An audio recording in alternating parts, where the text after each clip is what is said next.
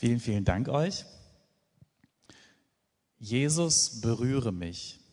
Nimm mich an deiner Hand, entführe mich in deine Gegenwart. Ich stelle euch jetzt ein paar Fragen und ihr braucht euch nicht melden, beantwortet sie einfach mal nur für euch. Wem von euch war dieses Lied viel zu intim? Viel zu intim, dass ihr sagt, nee, so muss, muss ich das in meinem Glauben nicht ausdrücken. Und wer von euch hat bei ähm, den Textstellen gedacht, wie schön, was für eine Nähe, genau das brauche ich mir, genau brauche ich, genau das wünsche ich mir, so in der Nähe Gottes und so in der Nähe Jesu zu sein. Ich kann mir vorstellen, dass es beide Reaktionen gab. Und genau darum geht es auch in diesem Gottesdienst und in dieser Gottesdienstreihe, dass wir unsere Frömmigkeit ganz unterschiedlich leben, dass wir unterschiedliche Gottesbilder haben weil wir unterschiedliche Persönlichkeiten sind. Letzte Woche, Brigitte hat es schon äh, kurz erzählt, ging es darum, ging es um, um diesen Impuls des Menschen, den jeder hat und den einige besonders stark ausgeprägt haben, ähm, was ganz Einmaliges zu sein. Ich bin Individuum und diese Grenze verteidige ich auch mit allem, was ich habe, ähm, weil ich mich äh, und mich beschützen will. Lasse ich andere nicht so nah an mich rankommen. Heute geht es um genau den gegenüberliegenden Impuls. Menschen, die unbedingt die Nähe anderer brauchen, ganz viel, ähm, je nachdem wie stark ausgeprägt, ähm, die ganze Zeit. Wenn man das jetzt mit zwei Tieren vergleichen würde, dann ging es letzte Woche um ähm, Stacheltiere, Igel oder so, die, äh, denen man lieber nicht zu nahe kommt. Heute geht es um Menschen, die eher sind wie so ein Oktopus mit acht Armen und ganz vielen Saugnäpfen, die einen äh, so richtig umarmen und erdrücken und an sich ranziehen können. Ich habe ja letztes Mal auch von Fritz Riemann dieses Bild gebraucht, dass dieses Universum unterschiedliche Grundimpulse hat. Der Grundimpuls letzte Woche war ähm, der Impuls der Eigendrehung, wenn man das jetzt mit einem Planeten vergleicht, der um sich selber dreht. Heute geht es um genau den gegenüberliegenden Impuls, dass die Erde sich nicht nur um sich selber dreht, sondern auch um die Sonne.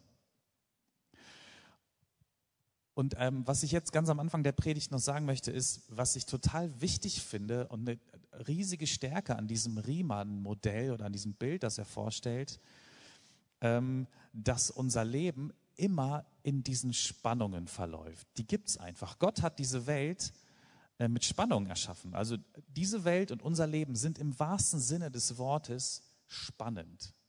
Das ist einfach so. Es gibt immer die Pole, es gibt immer die Gegensätze und beides ist da und wir müssen lernen, damit umzugehen.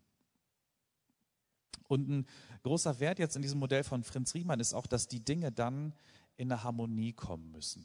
Dass, dass es beides gibt und dass wir mit beidem leben lernen müssen. Nur einen Impuls zu betonen, ähm, oder einen Impuls zu stark zu betonen, das nennt Fritz Riemann krank.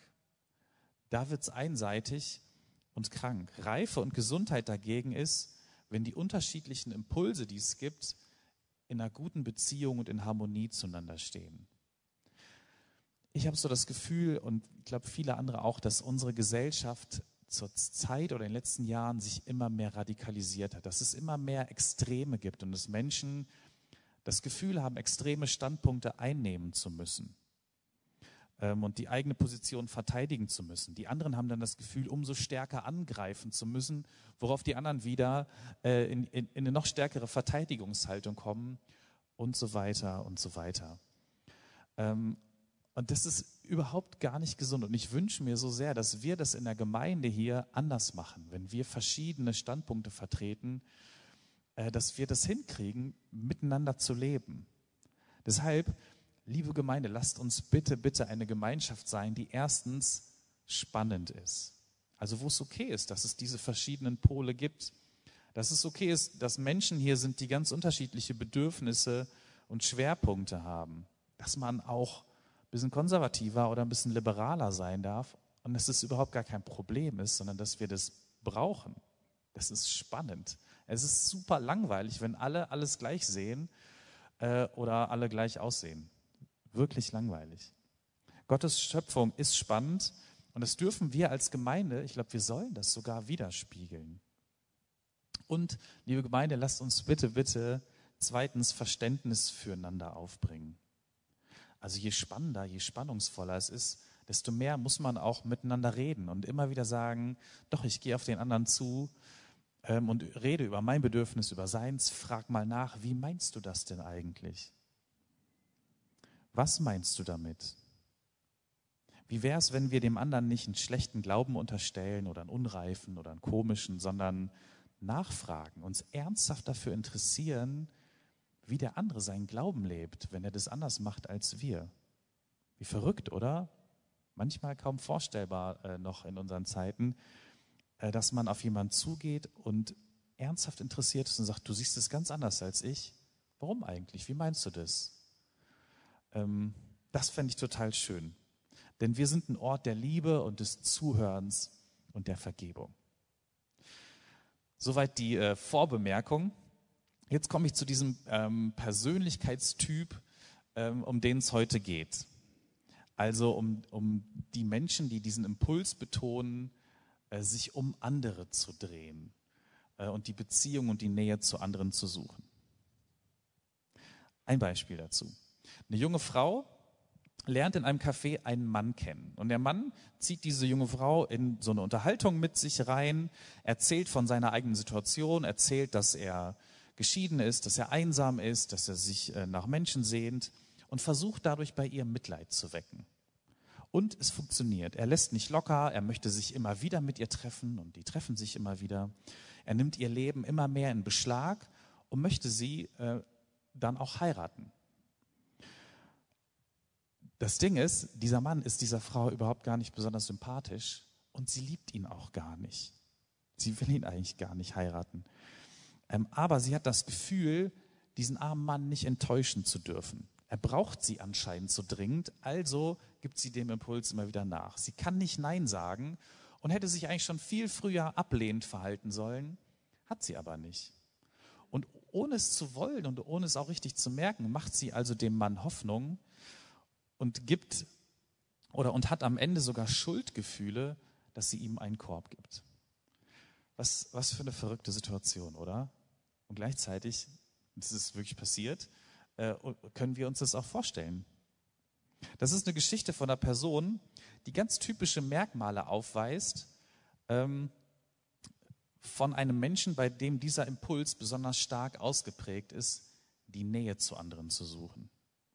Also so ein Mensch kann sich total gut in die Situation des anderen reinversetzen. Diese Frau empfindet richtig mit, was dieser Mann gerade empfindet. Sie identifiziert sich so weit mit ihm, dass sie sogar den eigenen Standpunkt äh, verlässt und vergisst. Und weil sie zu wenig Eigenimpuls hat, unterliegt sie einfach den Wünschen und Impulsen des anderen und verliert sich. Ich will diesen Impuls aber auch erst nochmal positiv beschreiben. Da steckt ja was ganz, ganz Positives und Starkes drin.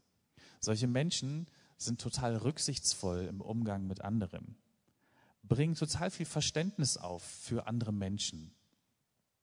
Die können das irgendwie, äh, dass sie eine gute Atmosphäre schaffen. Die sind auch immer bemüht, dass, wenn sie jemanden einladen oder irgendwo mit einer Gruppe zusammen sind, dass eine gute Atmosphäre herrscht. Dass es keine Konflikte gibt, dass es harmonisch ist. Und die haben die Fähigkeit, die ganz, ganz wertvolle Fähigkeit, sich in andere Menschen einfühlen zu können. Also einen anderen Menschen in liebender Zuneigung in seinem Wesen zu erfassen und dann auch an seinem Erleben teilzuhaben. Ähm, das können solche Menschen besonders gut und das ist ein ganz wesentliches Element von Liebe, von Beziehung und im Grunde von jeder Menschlichkeit. Die können andere Menschen leicht glücklich machen. Solche Menschen können auf vieles verzichten. Die können ganz bescheiden sein. Die können selbstlos sein.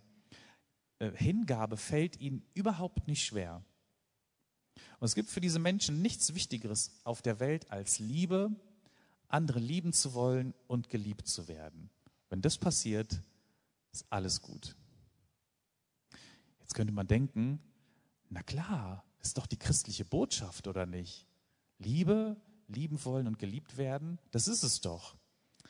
Ja und nein. Nicht so, wie das dann hier oft in den Extremen gelebt wird. Also so eine Person hält nämlich Spannung und Konflikte nicht gut aus. Sobald die auftauchen, ähm, ist dann auch nicht mehr so viel mit Liebe. Ähm, also was für andere Menschen einfach nur ein kleiner Konflikt ist, wird für solche Personen ganz schnell quälend, unerträglich. Und für die bricht eine Welt zusammen und sie haben Verlustängste, dass diese Beziehung vielleicht plötzlich abgebrochen wird. Und solche Menschen verwechseln Liebe oft mit Liebsein. Ich muss nur lieb sein, dann äh, bleibt diese Beziehung, die wir hier führen, auch harmonisch. Und solche Menschen, wenn das stark ausgeprägt ist, können sich nicht vorstellen, dass Liebe beinhaltet, dass es Konflikte gibt, dass man sich abgrenzt, dass man zu seinen eigenen Werten steht ähm, und dass man dann eben auch mal miteinander streitet und dass es völlig okay ist und immer noch echte Liebe. Das ist dann eben auch die große Schwäche und die Gefahr äh, bei Menschen, wenn dieser Impuls des sich um andere Drehens äh, zu stark und die Eigendrehung zu schwach ist. Menschen erschöpfen sich in der Hingabe, brennen aus, verlieren sich selbst, geraten auch in Abhängigkeiten zu anderen Menschen. Und sie können dann auch anderen Menschen Schuldgefühle machen, wenn ihre Liebe nicht erwidert wird. Und sie haben Angst davor, sie selbst zu werden, ich zu sagen, was ich will und was ich kann. Also folgende Sätze fallen solchen Menschen unfassbar schwer. Für andere total einfach, für die super schwer, einfach zu sagen, das bin ich und das und das möchte ich. Oder nein, das möchte ich nicht. Nein, danke. Ganz schwerer Satz für solche Menschen. Also einige von uns, die müssen am Telefon nur den Hauch äh, in der Stimmlage des anderen hören, dass, dass mir da jemand was verkaufen will, dann legen die sofort auf und sagen, nein, danke, lass mich in Ruhe. Oder wenn jemand an der Tür steht und was verkaufen will, bam, ist die Tür zu, nein, danke. Während andere, von denen, um die es heute geht, ähm, die lassen sich fünf Fernsehzeitschriften äh, am Telefon aufschwatzen, weil sie so wenig bei ihren eigenen Bedürfnissen sind und so schlecht Nein sagen können und Angst haben, selbst bei sowas wie einem Verkaufsgespräch, den, das Gegenüber zu enttäuschen, weil der will ja gerade was. Darauf muss ich doch eingehen, oder nicht? Solche Menschen müssen entdecken, dass ich meine eigene Grenze habe und dass ich sie auch beschützen muss. Dass ich nicht immer abhängig von anderen sein kann. Und dass ich auch andere mit der Erwartung überfordere, ähm, dass wir immer füreinander da sein müssen. Dass der andere mir das Gefühl geben muss, dass ich okay bin. Das ist eine Überforderung für andere. Und es wird auch niemals klappen. Soweit mal die ganz grobe Beschreibung ähm, dieses Persönlichkeitstypen, der die Nähe und die Hinwendung zu anderen ganz stark sucht. Der zweite Punkt heute ist, dass ich jetzt in, äh, in Bibeltexte reinschauen möchte. Wo wird, äh, wo wird ein Gottesbild transportiert, das genau diese Nähe und Hingabe aufgreift? Weil äh, das gibt es. Es gibt ein Gottesbild, das diese Menschen oft haben und es findet sich auch in der Bibel, weil Hingabe und Nähe etwas ganz, ganz Wichtiges sind. Es gibt ganz am Anfang der Bibel schon einen grundlegenden Text in 1. Mose. Da steht, es ist nicht gut, dass der Mensch allein sei. Es gehört zur Schöpfungsordnung, zu unseren Grundbedürfnissen, ähm, grundlegender kann es kaum sein. Es ist nicht gut, dass der Mensch allein sei. Deswegen suchen wir Beziehung, suchen wir Partnerschaft, Freundschaft, eine Gemeinschaft, zu der wir gehören. Wir streifen nicht alleine umher wie so ein Tiger in der Wildnis, sondern ähm, wir möchten das hier erleben. Wir sehen uns danach, dass Corona aufhört und wir uns wieder in den Arm nehmen können und Nähe herstellen können. Es ist nicht gut, dass der Mensch allein sei. In Psalm 73, Vers 28 steht, Gott nahe zu sein, ist mein Glück. Es war vor ein paar Jahren die Jahreslosung. Da ging es ein ganzes Jahr darum, ähm, dass Menschen dieses tiefe Bedürfnis in sich haben, nicht nur sich gegenseitig nah zu sein, sondern Gottes Nähe zu erleben. Gott nah zu sein ist mein Glück. Psychologisch gelesen aus der Brille von äh, diesen Menschen, um die es heute geht, könnte man sagen, Nähe bedeutet Glück. Entfernung und Distanz bedeuten Unglück. Das finden solche Menschen schlimm. Darauf gehen wir nachher noch ein bisschen näher ein. Es gibt noch einen äh, ganz interessanten Text im Alten Testament, den ihr vermutlich auch alle kennt, der das total gut widerspiegelt. Da sagt Ruth Folgendes zu ihrer Schwiegermutter. Wo du hingehst, da will ich auch hingehen. Wo du bleibst, da bleibe ich auch. Dein Volk ist mein Volk und dein Gott ist mein Gott. Wo du stirbst, da sterbe ich auch. Da will ich auch begraben werden. Was für ein Paradebeispiel von Hingabe und Bindung. Dieser Text hat ja eigentlich gar nichts mit Hochzeiten zu tun. Der wird aber nicht umsonst sehr gerne bei Hochzeiten gewählt, weil es hier um Bindung geht, um, um Geborgenheit, darum, sich dem anderen völlig anzuvertrauen und zu sagen, ich gehe mit dir hin, völlig egal, wo du hingehst. Hier steckt unbedingtes Vertrauen drin. Ein weiterer Text, der das total gut aufgreift und wo es ganz, ganz viele Sätze drin gibt, die ähm, für solche Menschen, die diese Tendenz haben, super wichtig sind, äh, haben wir in der Lesung gehört. Johannes 15. Ich glaube, wenn man die Evangelisten jetzt zuordnen könnte, diesen vier verschiedenen ähm, Impulsen, um die es jetzt geht, dann wäre Johannes der, um den es heute geht, der, der die Nähe sucht, die Liebe und die ganz innige Gemeinschaft. Ich lese euch jetzt mal ein paar Sätze nochmal vor, die wir heute schon mal gehört haben, äh, weil die so typisch dafür sind und so viel ausdrücken davon.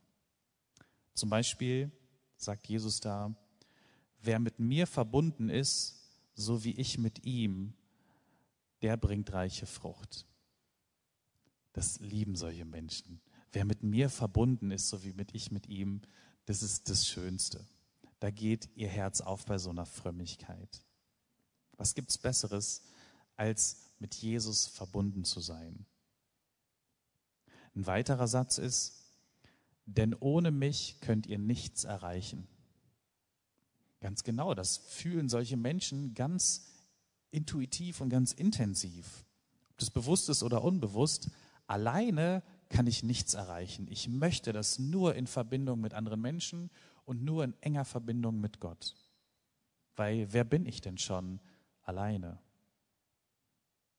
Dann sagt Jesus in Johannes 15, ihr sollt einander lieben, so wie ich euch geliebt habe. Da rennt man bei solchen Menschen offene Türen ein. Ja, ich bin dabei. Äh, wo kann ich loslegen? Wen, wen kann ich lieben und wer liebt mich? Oder Jesus sagt, ich nenne euch Freunde. Ich nenne euch nicht Diener, sondern Freunde. Und drückt hier auch aus, ich bin euch viel, viel näher, als wenn ihr meine Diener wärt. Ich bin euer Freund. Ich bin an eurer Seite und bleib auch an eurer Seite. Wieder Nähe statt Distanz. Noch ein weiterer Bibeltext, an den ich euch nur kurz erinnern möchte, der steht in Römer 8. Das ist dieser Bibeltext, wo es darum geht, was kann uns von Gottes Liebe trennen? Nichts und niemand, keine Macht, kein Schwert, keine Blöße, keine Gefahr. Von Gottes Liebe trennt uns nichts. Und ein letzter biblischer Bezug, den ich jetzt hier nennen möchte, ist, dass Jesus seinen Gott und Vater Abba nennt. Das wird nur ein paar Mal in der Bibel erwähnt, aber es ist ein ganz, ganz intimer, äh, ganz intime Bezeichnung und Anrede, die Jesus da verwendet, dass er zu seinem Gott Papa sagt. Das war nicht so gewöhnlich, das haben nicht viele gemacht. Jesus hat das ähm, quasi eingeführt und gesagt, du kannst zu Gott Papa sagen. So intim, so nah ist Gott dir. So vertraut ist Gott dir. Das Gottesbild, also das solche Menschen oft haben, ist, Gott ist mein Papa oder meine Mama. Jesus ist mein Bruder. Er ist mein bester Freund, der mir nicht von meiner Seite weicht. Wenn ihr letzte Woche dabei wart ähm, oder das bei YouTube gesehen habt, dann wisst ihr, das ist das genaue Gegenteil von dem, was die Menschen, um die es letzte Woche ging, ausdrücken. Die sagen, ähm, ich möchte meine Unabhängigkeit und ich stelle mir Gott auch so vor. Ich stelle mir Gott als einen souveränen Herrscher vor, der alles im Griff hat. Hier geht es jetzt darum, dass es in der Bibel auch das Gottesbild gibt, dass Gott uns unglaublich nahe kommt. Was ist das Evangelium? Was ist die gute Nachricht? Genau darin, dass es dieses Gottesbild so in der Bibel gibt, dass Jesus uns es zeigt und uns bestätigt. Drei Unterpunkte dazu. Erstens, dein Bedürfnis nach Nähe und nach Geborgenheit ist in Ordnung. Das ist mehr als in Ordnung.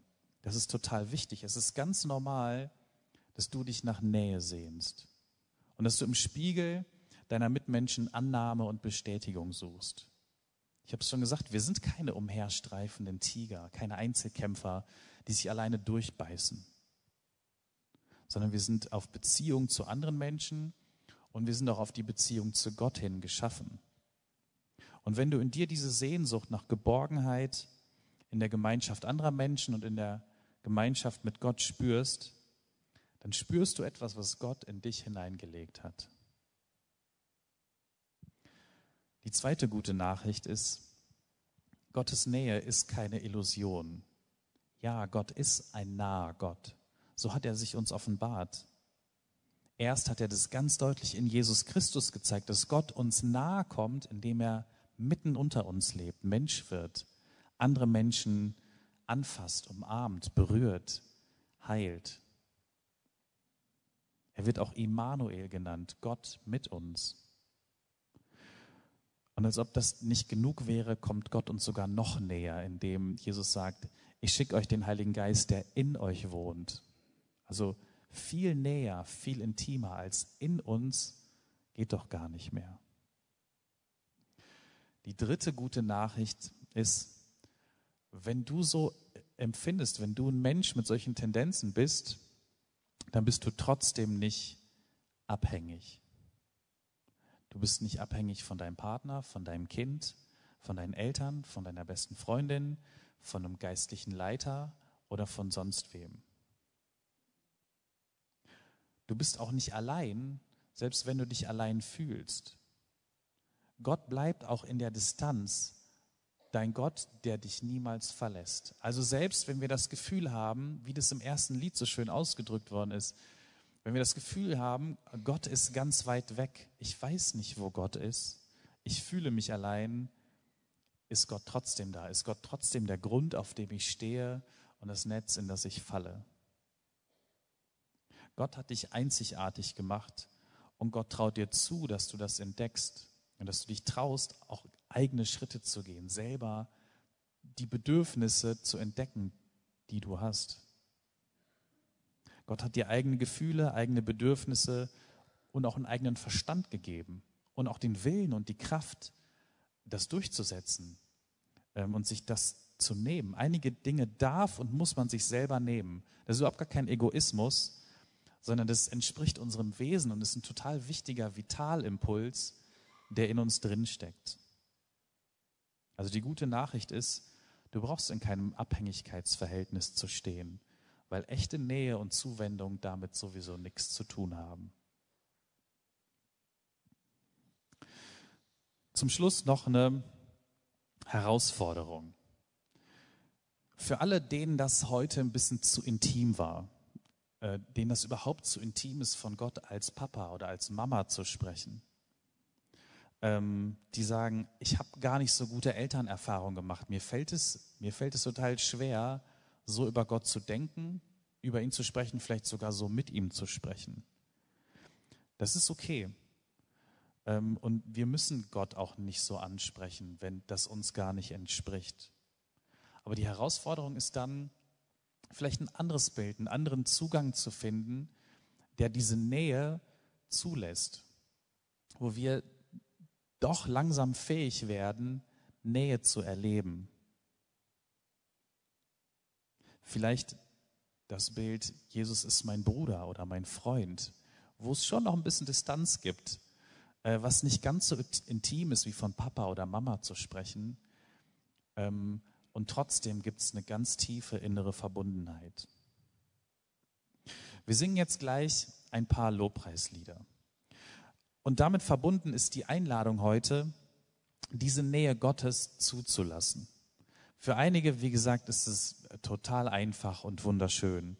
Und für andere ist es erstmal befremdlich. Und da lade ich euch ein, versucht euch trotzdem darauf einzulassen. Wendet euch nicht kategorisch sofort gegen jedes Lied und gegen jedes Gefühl, das sich in euch regt, sondern versucht vielleicht irgendwo eine Zeile, ein Wort zu finden, das euch hilft, Nähe aufzubauen. Denn Gott kann uns so unglaublich viel durch seine Nähe und Zuwendung schenken. Und manchmal müssen wir in uns ein paar Stacheln loslassen, um diese Nähe und Geborgenheit auch zu erleben. Amen.